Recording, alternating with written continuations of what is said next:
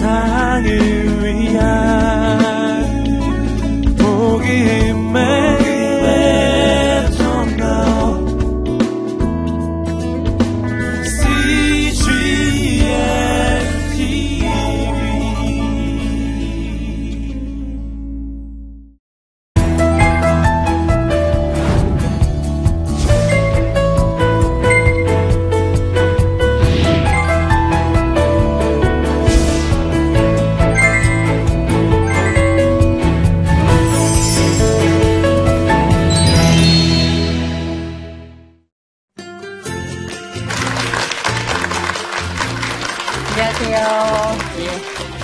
평화를 여행한 사람, 희망을 발견하는 여행자 임영신입니다.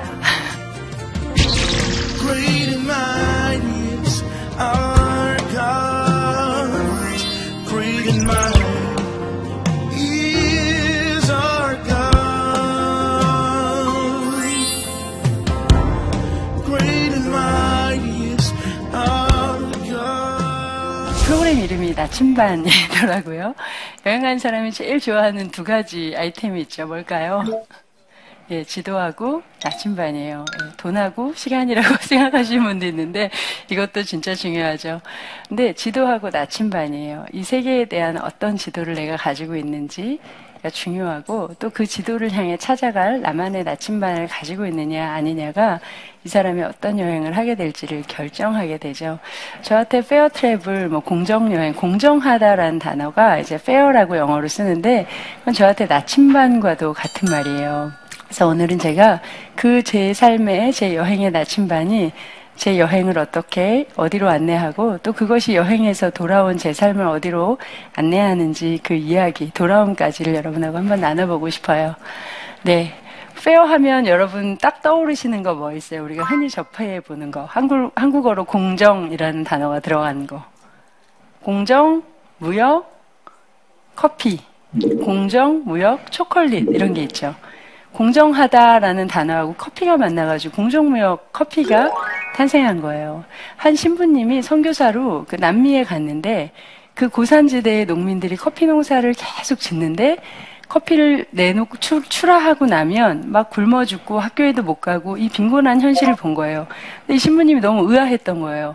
아니, 내가 온 네덜란드에서는 커피를 맨날 사람들이 하루에도 한두 잔씩 마시고 커피가 그렇게 비싼데, 도대체 이 커피를 키우는 농민들이 굶어 죽다니, 학교를 같이 못 하다니, 무슨 일이 여기서부터 네덜란드 사이에 일어나고 있는 걸까? 이분이 궁금해서 그 경로를 추적하기 시작했어요.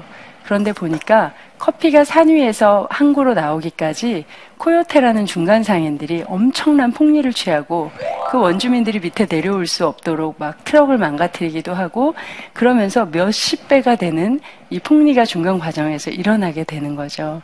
그냥 일반 브랜드의 커피 한 잔의 커피를 마실 때 보통 배갈이 들어있다 우리가 그 정하면 그 중에 몇 알이 농부에게 갈 것 같으세요? 배갈 중에 한 알이 농부에게 가요.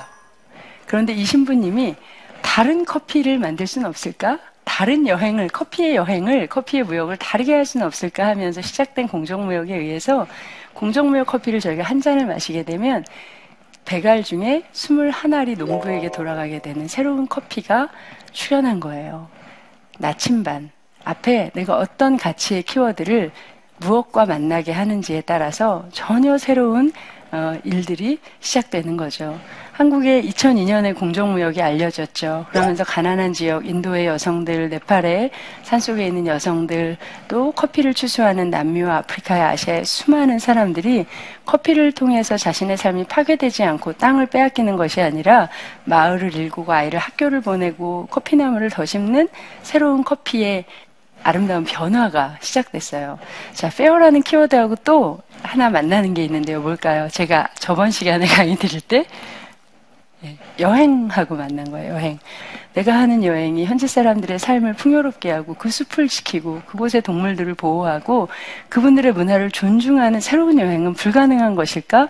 이 물음이 2000년대에 미국에서, 영국에서 시작되고 한국에서도 2007년에 여행자들에 의해서 시작되면서 공정한 여행은 불가능한 것일까라는 물음으로 공정여행이 시작된 거예요. 코끼리를 학대하고 괴롭히는 코끼리 쇼를 보는 여행 대신에 코끼리를 돌보는 여행을 하기도 하고요. 코끼리를 만나는 여행을 하기도 하고요. 또 그 페어라는 키워드가 만나서 삶의 곳곳을 변화시켜가는 새로운 희망의 공간들을 찾아가는 새로운 여행이 시작되기도 했어요. 그걸 저희는 희망의 지도를 그려가는 일이라고 불러요. 자, 여기는 유럽이에요. 제가 2012년에 유럽에 이제 그 리서치를 하러 갔는데요. 여러분 생각해 보세요. 자, 이번 주에 딱 여행을 가서 파리에 도착해요. 뭘 봐야 될까요? 에펠탑 봐줘야죠. 또 뭘 봐야 될까요? 그렇죠. 베르사유 궁전 정도는 꼭 보고 와야죠. 또 유명한 박물관이 있죠. 루브르 박물관 가야죠. 파리에 보통 배낭여행하는 친구들이 한 3일 쓰거든요. 3일을 다 여행하고 파리를 돌아 나올 때, 야, 난 진짜 파리를 제대로 봤어. 이런 느낌이 남을까요? 뭔가 못 본 게 있는 것 같고, 어떤 훌륭한 맛집이 있는데 내가 못 간 것 같고, 막 그런 여러 가지 기분이 들죠. 근데 여러분, 두 번째 파리에 갔다고 한번 생각해 보세요. 두 번째. 자, 어디를 제일 먼저 가고 보고 싶을까요? 뭐 여러 가지가 있겠죠. 근데 뭐예요, 질문이? 지난번에 봤던 데를 그대로 또 보고 싶으세요? 또 에펠탑 가고 또 베르사유 가고 또 루브르를, 그런 여행을 하는 사람도 있죠. 계속 가는 여행을 하고 있는 사람들인데 뭐예요? 다른 것을 보기 시작하게 되는 거죠. 처음 여행하는 사람에게 제일 중요한 게 뭔지 아세요? 파리에 처음 여행한 사람에게 제일 중요한 건 사실 에펠탑도 아니고 루브르도 아니에요. 에펠탑 앞에 있는 나 자신. 이 제일 중요해요. 뽕네프 다리 위에 서 있는 나 자신이 제일 중요해요. 그래서 이런 사진을 계속 찍게 되는 거죠. 그런데 두 번째 가면 다른 것들이 보이기 시작해요. 세 번째에 가면 사람들이 보이기 시작해요. 여기 사람들은 무슨 생각을 하고 살아갈까? 뭘 입고, 뭘 먹고, 어떤 고민을 하고 살아갈까? 이 도시에선 사람들이 무엇에 절망하고 무엇에 희망을 느낄까? 새로운 질문들이 나를 새로운 공간과 새로운 만남으로 이끌어가는 것이 새로운 여행인 거죠. 저에게는 아까 페어라는 이제 나침반이 있었잖아요. 페어가 여행과 만나고 커피와 만나는데, 제 머릿속에 어느 날 집에 이렇게 누워있는데 머릿속에 지도 하나가 이렇게 탁 떠오르는 거예요. 그리고 거기에 불이 막 켜지기 시작하는 거예요. 제가 여행하면서 만났던 소중한 사람들. 근데 사실 그 지도는 분쟁 지역 지도거든요. 불꽃이 막 그려있는 지역을 제가 다닌 건데 제 머릿속엔 그 사람들 얼굴이 별처럼 환하게 빛나면서 켜지는 거예요. 뭐예요? 저는 그 불꽃 아래에서 삶을 가꾸고 희망을 일구어가는 사람을 만나기 시작하면서 그 지도에서 희망을 보기 시작한 거예요. 그리고 이런 일을 하는 곳들이 더 있지 않을까 궁금해지기 시작했어요. 그리고 그곳을 내가 가고 내가 그 사람들을 만난 경험이 저를 너무나 변화시켰고 너무나 성장하게 했기 때문에 그것을 사람들에게 조금 더 알려주고 싶었어요. 그래서 지도를 만드는 일을 지금 같이 하고 있어요. 네덜란드의 암스테르담에 있는 한 샵이에요. 페어라는 키워드로 제가 여행하고 있다고 하니까 그 페어트레이드 패션 샵을 운영하고 있는 한 디자이너 친구가 너 여기 가봤어? 하고 소개시켜줬어요. 이 원숭이 인형은 아프리카 여성들이 만든 그 재료로 만들어져 있고, 이 샵 안에 들어가면 뭐 옷뿐만 아니라 발 매트, 수건, 젓가락, 가스레인지, 오븐까지 전부 다 온 세계 곳곳에서 만들어진 공정무역 제품들로 가득 차 있어요. 여기가 샵 내부 풍경인데요. 노트 하나, 연필을 묶는 끈 하나 이렇게 들어가 있는 거죠. 우리의 상상력은 공정무역 하면 아직 커피, 초콜릿, 그 스카프 정도인데 여기에는 인테리어까지, 오븐까지, 냄비까지, 인형 하나, 모빌 하나까지 우리 삶에 쓰는 모든 제품들을 우리가 무역에 의존하고 있는 제품들이라면 새롭게 만들어보자 라고 해서 만들어가고 있는 거예요. 양심 호텔이라는 이름을 가진 호텔인데요. 이 호텔에는 내가 잔 침대의 그 린넨 시트가 어떤 세제로 세탁을 되는지까지 다 나와 있어요. 수돗물에는 또 변기에는 이 물이 몇 프로가 재사용되고 있고, 내가 불을 켜는 전기는 몇 프로가 태양열이고 몇 프로가 일반 전기인지, 아침에 나오면 식당에는 그 지역 몇 킬로 이내에서 온 그 유기농, 올가닉, 아침 식사를 쫙 제공을 해요. 그 다음에 제가 오늘 하루 여기 시티 투어를 나가려면 가이드북을 딱 줘요. 저런 일을 하고 있는 암스테르담의 수많은 공간들을 안내하는 새로운 가이드북을 정보로 저에게 주는 거예요. 영국에는 공정무역이 하나의 제품이 아니라 공정무역 도시, 공정무역 타운, 공정무역 교회가 4,000개가 넘어요. 공정무역 대학. 여기는 공정무역 도시 시티 오브 런던 안에 있는 한 학교인데 이 학교는 점심시간에 아이들에게 공정무역 바나나를 줘요. 근데 바나나를 주는 것으로 그치는 게 아니라 사회 시간에 우리가 어떤 무역을 해야 세상이 아름다워질 것인가를 수업을 하면서 공정무역을 가르쳐요. 허브라는 카페예요. 50년 된 건물을 인도의 유명한 인테리어 디자이너가 리모델링을 하고 새로운 이야기, 새로운 사진전이 막 일어나요. 제가 희망을 찾는 여행을 하고 있다고 하니까 제가 이 카페에 한 2시간 머물렀는데 허브의 그 네트워킹하는 매니저 하는 친구가 이 공간에서 일하고 있는 저 대안을 만들어온 수많은 사람들에게 저를 인사시켜주는 거예요. 하나의 카페를 갔을 뿐인데 아름다운 커피 말고 런던에서 일어나고 있는 새로운 변화가 여기에 쫙 다 링크가 돼 있는 거죠. 여러분 그냥 암스테르담 가서 운하만 보고 온 것과 새로운 호텔에 묵어보고 새로운 샵에 가보고 새로운 지도를 가지고 여행해 본 것과 어떤 여행이 더 흥미로운 여행이 될까요? 처음 여행을 하는 사람이라면 우리가 아름다운 것을 보고 맛있는 것을 먹는 것으로 그칠 수 있지만 내가 2번 여행을 하고 3번 여행을 하기 시작하면 새로운 질문, 새로운 디렉션, 새로운 지도가 나를 안내하고 그 여행에서 돌아온 내 삶이 내가 속한 곳에서 새로운 지도를 그려가게 하는 일이 저는 공정여행이라고 생각해요. 근데 제가 몇 년 전에 화성, 경기도 화성 봉담이라는 마을로 이사를 가게 됐어요. 그래서 제가 해외 어디를 가건 비행기 타고 내려와서 이제 돌아오는 곳이에요. 한국으로 돌아오죠. 논밭 한가운데 지어진 아파트 빌딩 숲이에요. 그리고 저 가운데 한 건물이고 그 건물 10층에 저희 교회와 제가 지금 섬기고 있는 페어라이프 센터가 있어요. 이곳에 이사를 가면서 저한테 이 페어라는 나침반이 저를 도전했어요. 또 런던에도 가고 암스테르담에도 가고 팔레스타인에도 가서 여러 가지를 보고 사람을 만나고 새로운 일을 많이 하는데 네가 여행에서 보고 만나고 경험한 것이 네가 속한 마을에, 네가 속한 교회에, 네가 속한 공동체에, 그 동네 아이들에게 그것이 어떤 유익일 수 있고 무엇을 나눌 수 있는지 이 물음이 저에게 이제 찾아오기 시작한 거예요. 상가 건물이에요. 평범한 어디에나 있는. 그래서 저희가 이 공간을 만드는데 이제 교회를 개척하면서 저희가 이 공간을 같이 갔기 때문에 여러분 뭐 다 아시잖아요. 교회 개척할 때 여유가 있나요? 사람이 많나요? 돈이 많나요? 시간이 많나요? 그렇지 않죠. 우리에게도 모든 자원이 제한되어 있었어요. 그런데 저희가 물음을 놓치지 않았어요. 하나님이 페어 트래블을 하게 하시고 또 페어 트레이드를 알게 하시고 새로운 세상, 공정한 세상을 꿈꾸게 하셨다면 이 페어라는 키워드를 가지고 이 마을과 이 교회를 향해서 우리에게 새로운 디자인을 원하실 텐데 우리는 하나님이 이 교회를 만드신다면 하나님이 이 공간을 디자인하신다면 어떤 결과를 만들길 원하실까? 이 질문이 있었어요. 그리고 하나님께도 묻고 서로에게 물었어요. 동네 분들에게도 물었어요. 상가에 몇 평의 새로운 공간이 생기는데 우리 동네에 뭐가 있었으면 좋겠어요? 어떤 공간이 있었으면 좋겠어요? 묻기 시작했어요.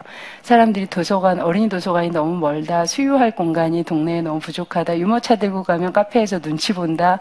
막 얘기가 나왔어요. 그 생각을 모아서 저희가 공간을 만들었어요. 공간을 만들면서 어쩔 수 없는 폐기물들이 막 이렇게 나오기 시작했어요. 싹 버리면, 돈 주고 버리면 트럭으로 가져가서 매립지에 매립되는데 그럼 몇백 년을 가게 되는 폐기물들이에요. 버리지 않기를 원했어요. 그래서 돈을 아끼는 것도 중요하지만 우리가 이 공간이 만들어지는 과정에서 쓸모없는 것의 쓰임을 발견하고 버려지는 것이 없게 하고 새로 사는 것보다는 있던 것을 새롭게 만들어서 써보자. 그리고 설계를 같이 하고 문짝을 달아야 한다면 버려진 문짝에 틀을 덧대가지고 사이즈를 만들고 철 빔을 쓰고 남은 조각을 모아서 벤치를 만들었어요. 우리 교회 공동체 식구들이 헌신하기 시작했어요. 청소로, 몸으로, 목공으로, 용접으로 기술이 있는 분도 있고 없는 분도 있지만 우리가 함께 같이 헌신하기 시작했어요. 그래서 나온 공간이에요. 멋지죠? 이 공간에 새로 산 물건도 없고 새로 산 재료가 최소화되도록 노력해서 만든 공간이에요. 그리고 유모차를 밀고 들어올 수 있는 휠체어를 타고 들어올 수 있는 평평한 통로가 넓은 공정무역 카페를 만들었고요. 소그룹 모임을 할 수 있는 공간, 또 커뮤니티 키친, 공동체 부엌, 혼자 집에서 반찬하기 어렵고 누군가와 뭔가를 나눠 먹고 싶을 때 쓸 수 있는 공간도 만들었고요. 페어라는 키워드가 그러면 공간을 만들었다면 공동체를 어떻게 만들어갈지 그 공간에 있는 저희들에게 숙제가 주어지는 거죠. 저희도 아직 연약하고 아직 부족하고 어떤 사람은 이게 좋고 어떤 사람은 이게 좋고 어떤 사람은 이래서 좋고 어떤 사람은 저래서 싫고 이 긴장과 갈등과 또 이해의 정도의 차이가 다르니까 부대끼고 질문하고 그런 가운데 살아가고 있어요. 그런데 실패하지만 작은 실험을 계속 해보는 거예요. 부엌이 생겼는데 뭘 하면 좋을까? 우리 그 교회 성도님이신데 이분이 숭어 낚시를 굉장히 좋아하세요. 송어. 그 산천어잖아요. 근데 송어가 이만하더라고요. 근데 잡아와가지고 몇 마리를 잡으셔요. 냉동실에 넣어놓으면 부인이 좋을까요? 싫을까요? 민물고기 이만하게 우리 냉동실 넓은가요? 다 냉동실이 좁죠. 너무너무 이제 괴로워서 이렇게 갈등하고 있었는데 송어 잡아오시는 날 딱 공지를 한 거예요. 오늘 제가 송어 오븐구이를 하겠습니다. 먹으실 분들 보이세요. 송어 파티가 벌어졌어요. 사람들이 너무 기뻐하고 한 마리씩 또 얻어서 싸가기도 했어요. 저희는 이분이 송어 낚시를 언제 가나를 계속 기다려요. 그리고 부인에게도 굉장히 기쁜 일이 된 거죠. 같이 와서 같이 식사를 하고 혼자는 해결할 수 없는 일이 공동체에서 같이 해결되기도 하고요. 여긴 저희 교회 본당인데 우리 동네에는 인구 6만 5천에 극장이 없는 동네예요. 그래서 저희 동네에 공간에 어린이 극을 하기도 하고 뮤지컬을 하기도 하는 공간으로 본당을 오픈했어요. 연극을 하는데 영유아까지 해서 225명이 왔어요. 저희 작은 동네에서. 그리고 저희 공간을 오픈해서 지역 사람들이 편하게 들어올 수 있도록 마을은 사는 곳이 아니라 상상하는 곳, 이 주제를 가지고 우리 동네에 교회가 생겼는데 이 교회는 여러분을 위해 열려있는 공적 공간입니다. 우리 함께 마을 학교도 해보기도 하고요. 우리가 운영되고 있는 이제 이런 카페 공간에서 재활용하는 일을 공간 인테리어 말고도 계속 이제 디자인을 하기 시작한 거예요. 바느질 하는 분 계시고 퀼트하고 이런 거 많이 하시죠. 그래서 저희 아래층에 있을 때 3년을 썼던 커튼이 위에 오니까 사이즈가 안 맞잖아요. 어마어마한 양을 버려야 되는데 아이디어를 내신 거예요. 깨끗이 빨아서 앞치마로 만들었어요. 한정 특판 했고요. 그래서 저렇게 작게 판매하고 카페가 경영되는 것을 인가를 얻어서 사회적 협동조합으로 만들고 또 세금을 내는 돈이 오가는 행위가 되니까 그리고 저 수익금은 전부 지역에 환원하는 이제 공익형 사회적 협동조합을 만들어서 카페가 운영되기도 그리고 작년 연말에는 성탄절 지나고 교회 행사 다 끝나고 이 아이들이 자기들이 작곡한 세 곡의 곡과 스스로 만든 이야기와 토요일마다 모여서 저희 교회 본당인데 저기서 탭댄스 연습하고 그랬거든요. 그리고 그것으로 공연을 같이 했어요. 같이 뮤지컬을 마쳤어요. 제가 봉담에 이사 간 지 5년 차가 됐어요. 저는 시민운동을 한 20년 가까이 시민운동에 이렇게 몸담고 있다가 교회를 개척하려고 상가에 건물을 얻으러 다니다가 제가 너무 충격을 받았어요. 건물 주인들이 세를 안 주겠다는 거예요. 임대를. 왜 안 주냐 그랬더니 교회를 안 주겠다는 거예요. 너무너무 충격이 됐어요. 왜냐하면 저희가 NGO에서 건물 얻으러 가면 상가 주인들이 어쩐 때 깎아주기도 해요. 좋은 일 하신다고, 귀한 일 하신다고. 그래서 제가 너무 마음이 아팠어요. 어떻게 교회가 여기까지 오게 됐을까. 저희가 교회를 세우면서 하나님이 어떤 교회를 세우기를 원하실까, 또 페어라는 키워드를 하나님은 어떻게 사용하기를 원하실까. 페어 트레이드가 있다면, 페어 트래블이 있다면 페어 철치도 있지 않을까? 그런 생각을 한 거예요. 사람들에게 교회가 세워진다는 일이 도서관이 새로 생긴데, 체육센터가 생긴데, 우리 동네에 공원이 생긴데, 놀이터가 생긴데 하는 일처럼 기쁠 수 없을까? 이 교회가 이사 가려고 하면 그 교회가 이사 안 갔으면 좋겠어요 라고 말할 수 있는 교회가 될 수는 없을까 생각한 거예요. 근데 저희가 돈이 없었잖아요. 대신 저희는 공간이 있더라고요. 사람이 있더라고요.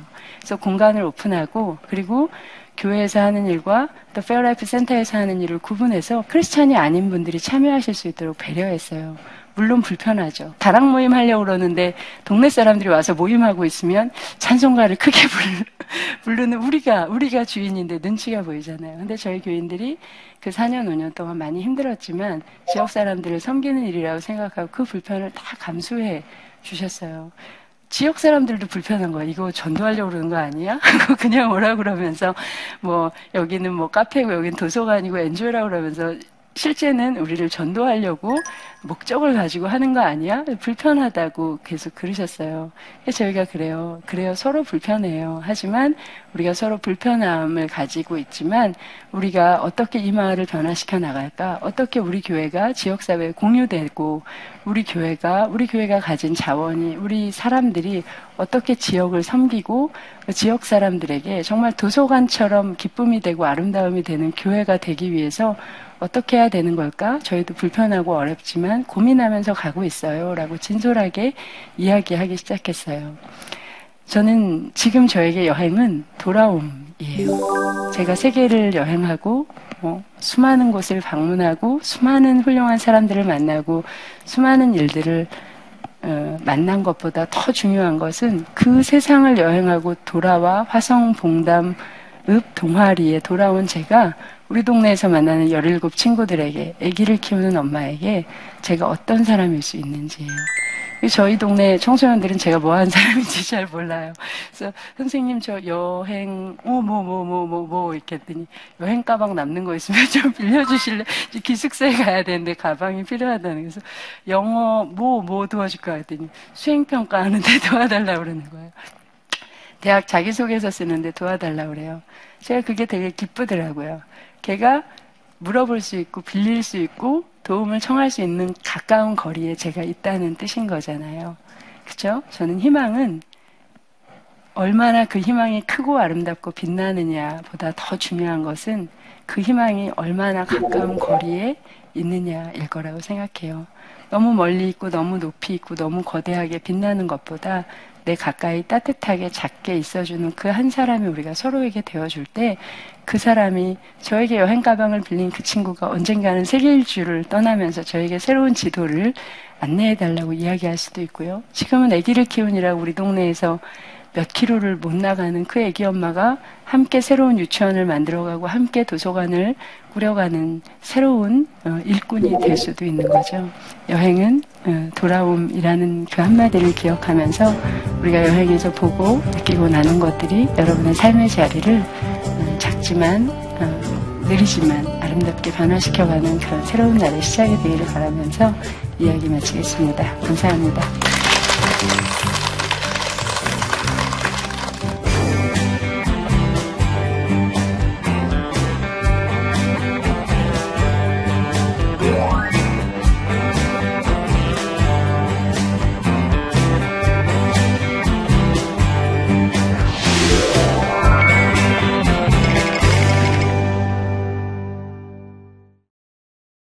공정한 것이 좋은 것은 알지만 막상 실천하기가 쉽지 않은데 사역을 하시면서 가장 큰 어려움은 무엇인지 궁금합니다.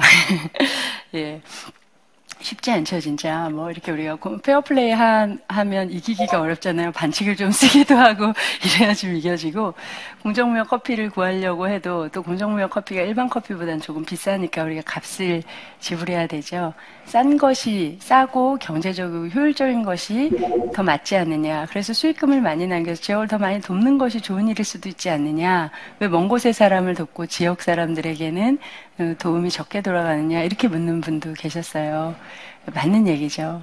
근데 우리가 한 번만 더 불편을 감수한다면 먼 곳의 사람과 가까운 곳의 사람을 한 번에 같이 섬길 수 있는 어떤 일들이 시작되는 거죠. 선한 일, 좋은 일, 뭐 또 의미 있는 일은 한 번에 되지는 않은 것 같아요. 제가 여러 일들을 하면서 여러 노력과 이제 헌신을 하게 되죠. 그리고 제가 받았던 질문 중에 공정무역과 교회가 무슨 상관이냐, 복음과 공정무역이 무슨 상관이냐 이런 질문을 받았던 적이 있었어요. 저 굉장히 중요한 그 질문이라고 생각을 했었거든요. 그래서 제가 그때 그런 말씀 드렸던 기억이 나요. 만약 예수님이 우리 교회에 오신다면, 예수님께 한 잔에 차를 대접한다면 어떤 차를 대접하면 예수님이 기뻐하실까? 어떤 차를 대접하면, 어떤 커피를 드리면, 어떤 의자에 앉으시면, 어떤 음식을 드리면 기뻐하실까? 그 질문이 깊어지고 작아지고 디테일해지는 것이 저는 공정무역 것도 우리가 꿈꾸는 공정한 일상의 시작인 것 같아요. 답이 있는 게 아니라 함께 질문을 가지는 거죠. 이걸 하세요, 이걸 하세요, 이렇게 하세요, 이게 있잖아요, 이런 게 대안이에요 라고 하면 쉽지만 우리가 그 길을 함께 초행길을 같이 걷듯이 이제 길을 찾아가 보는 거죠. 이렇게 하면 어떨까, 저렇게 하면 어떨까. 실패도 있죠. 넘어지기도 하고 갈등도 있고 다툼도 있는데 그걸 함께 견디는 거예요. 그래서 저는 저희가 새로운 일을 하고 새로운 변화를 만들어 왔는데 가장 중요한 일 중에 하나가 이 질문의 시간을 견디는 일이라고 생각해요. 답이 없는 시간을 함께 견디는 마음이라고 생각해요. 빨리 답에 다다르려고 하지 말고 이 과정을 통해 우리가 함께 배우자, 함께 묻고, 함께 길을 찾고, 함께 실수하고, 함께 실패하자. 그리고 우리가 서로를 비난하지 않으면서 그 과정을 지나간다면 우리가 생각한 것보다 훨씬 멋진 답을, 또 대안을 찾을 수도 있을 거라고 생각해요. 예, 두 번째 질문. 저는 가능하면 공정무역 제품을 사용하고 있는데 비용이 부담이 되어 쉽게 권하기가 힘든데 어떻게 하면 좋을까요? 이런 질문 주셨어요. 맞아요. 공정무역 초콜릿도 그냥 초콜릿보다 조금 비싸죠. 생협 제품도 조금 비싸죠. 근데 가격 차이가 지금 굉장히 많이 줄어들었어요. 공정무역 제품이 2,500원이면 그냥 일반 초콜릿이 1,500원, 2,000원까지 이제 올라온, 뭐 생협 라면이 1,300원이라면 일반 라면이 요즘 맛있는 라면들은 막 1,000원 넘잖아요. 그래서 이 그 새로운 제품들에 비해 기존 제품들이 값이 막 올라오면서 생협이나 이런 데 굉장히 활성화되고 있다고 생각하거든요. 가격은 우리에게 굉장히 부담스러운 일이죠. 그러나 그럼에도 불구하고 내가 다른 부분에 있는 것을 조금 줄여서, 왜 우리 안 아까운 게 있잖아요. 뭐 난 핸드백에 쓰는 돈은 안 아까워. 그런 게 있잖아요. 사람마다. 아, 난 스카프 사는 돈은 안 아깝더라. 뭐 이렇게 되는 게 있어요. 신발에 또 투자하는 분이 계시고, 비싸다, 싸다, 돈을 많이 쓴다, 적게 쓴다, 누가 사치한다, 사치하지 않는다는, 사람마다 하나쯤은 사치하는 게 있는 영역이라고 생각하거든요. 저는 우리가 공정한 사회를 만드는 일을 위해서 작은 사치일지는 모르지만 이것의 값을 지불하면 그것이 우리 사회를, 우리 아이들이 자라날 세상을 보다 아름답게 만들어가는 일이라고 생각하고, 또 가격 차이가 500원, 1,000원을 넘지 않으니까 우리가 이것을 함께 일궈가고, 또 무엇보다 그 안에 뭐 유기농으로 현지인들의 건강뿐만 아니라 우리를 건강하게 하는 그런 또 돌아오는 긴 안목의 열매들이 있으니까 함께 사회적 투자를 함께 해나가면 어떨까 싶습니다. 예, 오늘 좋은 질문도 너무 감사드리고요. 긴 시간 경청해 주셔서 다시 한번 감사드립니다. 고맙습니다. 오늘 우리 시대가 기독교 선교가 시작된 이후로 가장 활발합니다. 선교가요. 그렇지만 또 다른 한편으로는 선교 상황이 이제껏 우리 기독교 선교가 감당했던 것 중에 가장 고군분투합니다. 선교 전략이라는 것이 너무 많이 노출되어 있고, 우리가 어떤 모양으로 들어가든지 상대방들은 다 알고 있는 거예요. 우리가 저 지역들을 일컬어서 최후의 보루, 그래서 우리는 저 지역을 뚫고 들어가기 위한 선교적인 돌파를 만들어냅니다.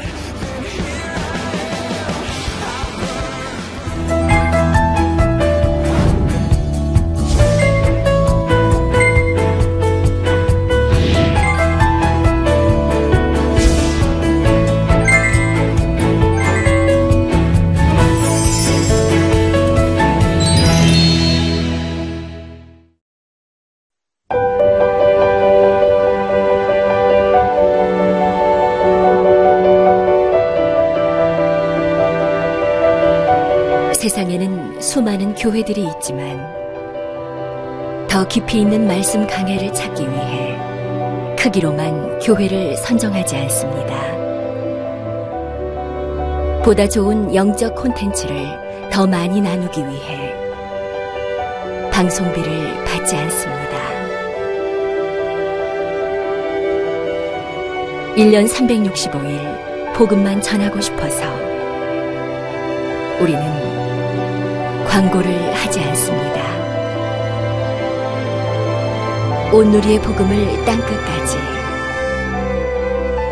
땅끝까지 CGN TV와 함께 땅끝 선교사가 되어주세요.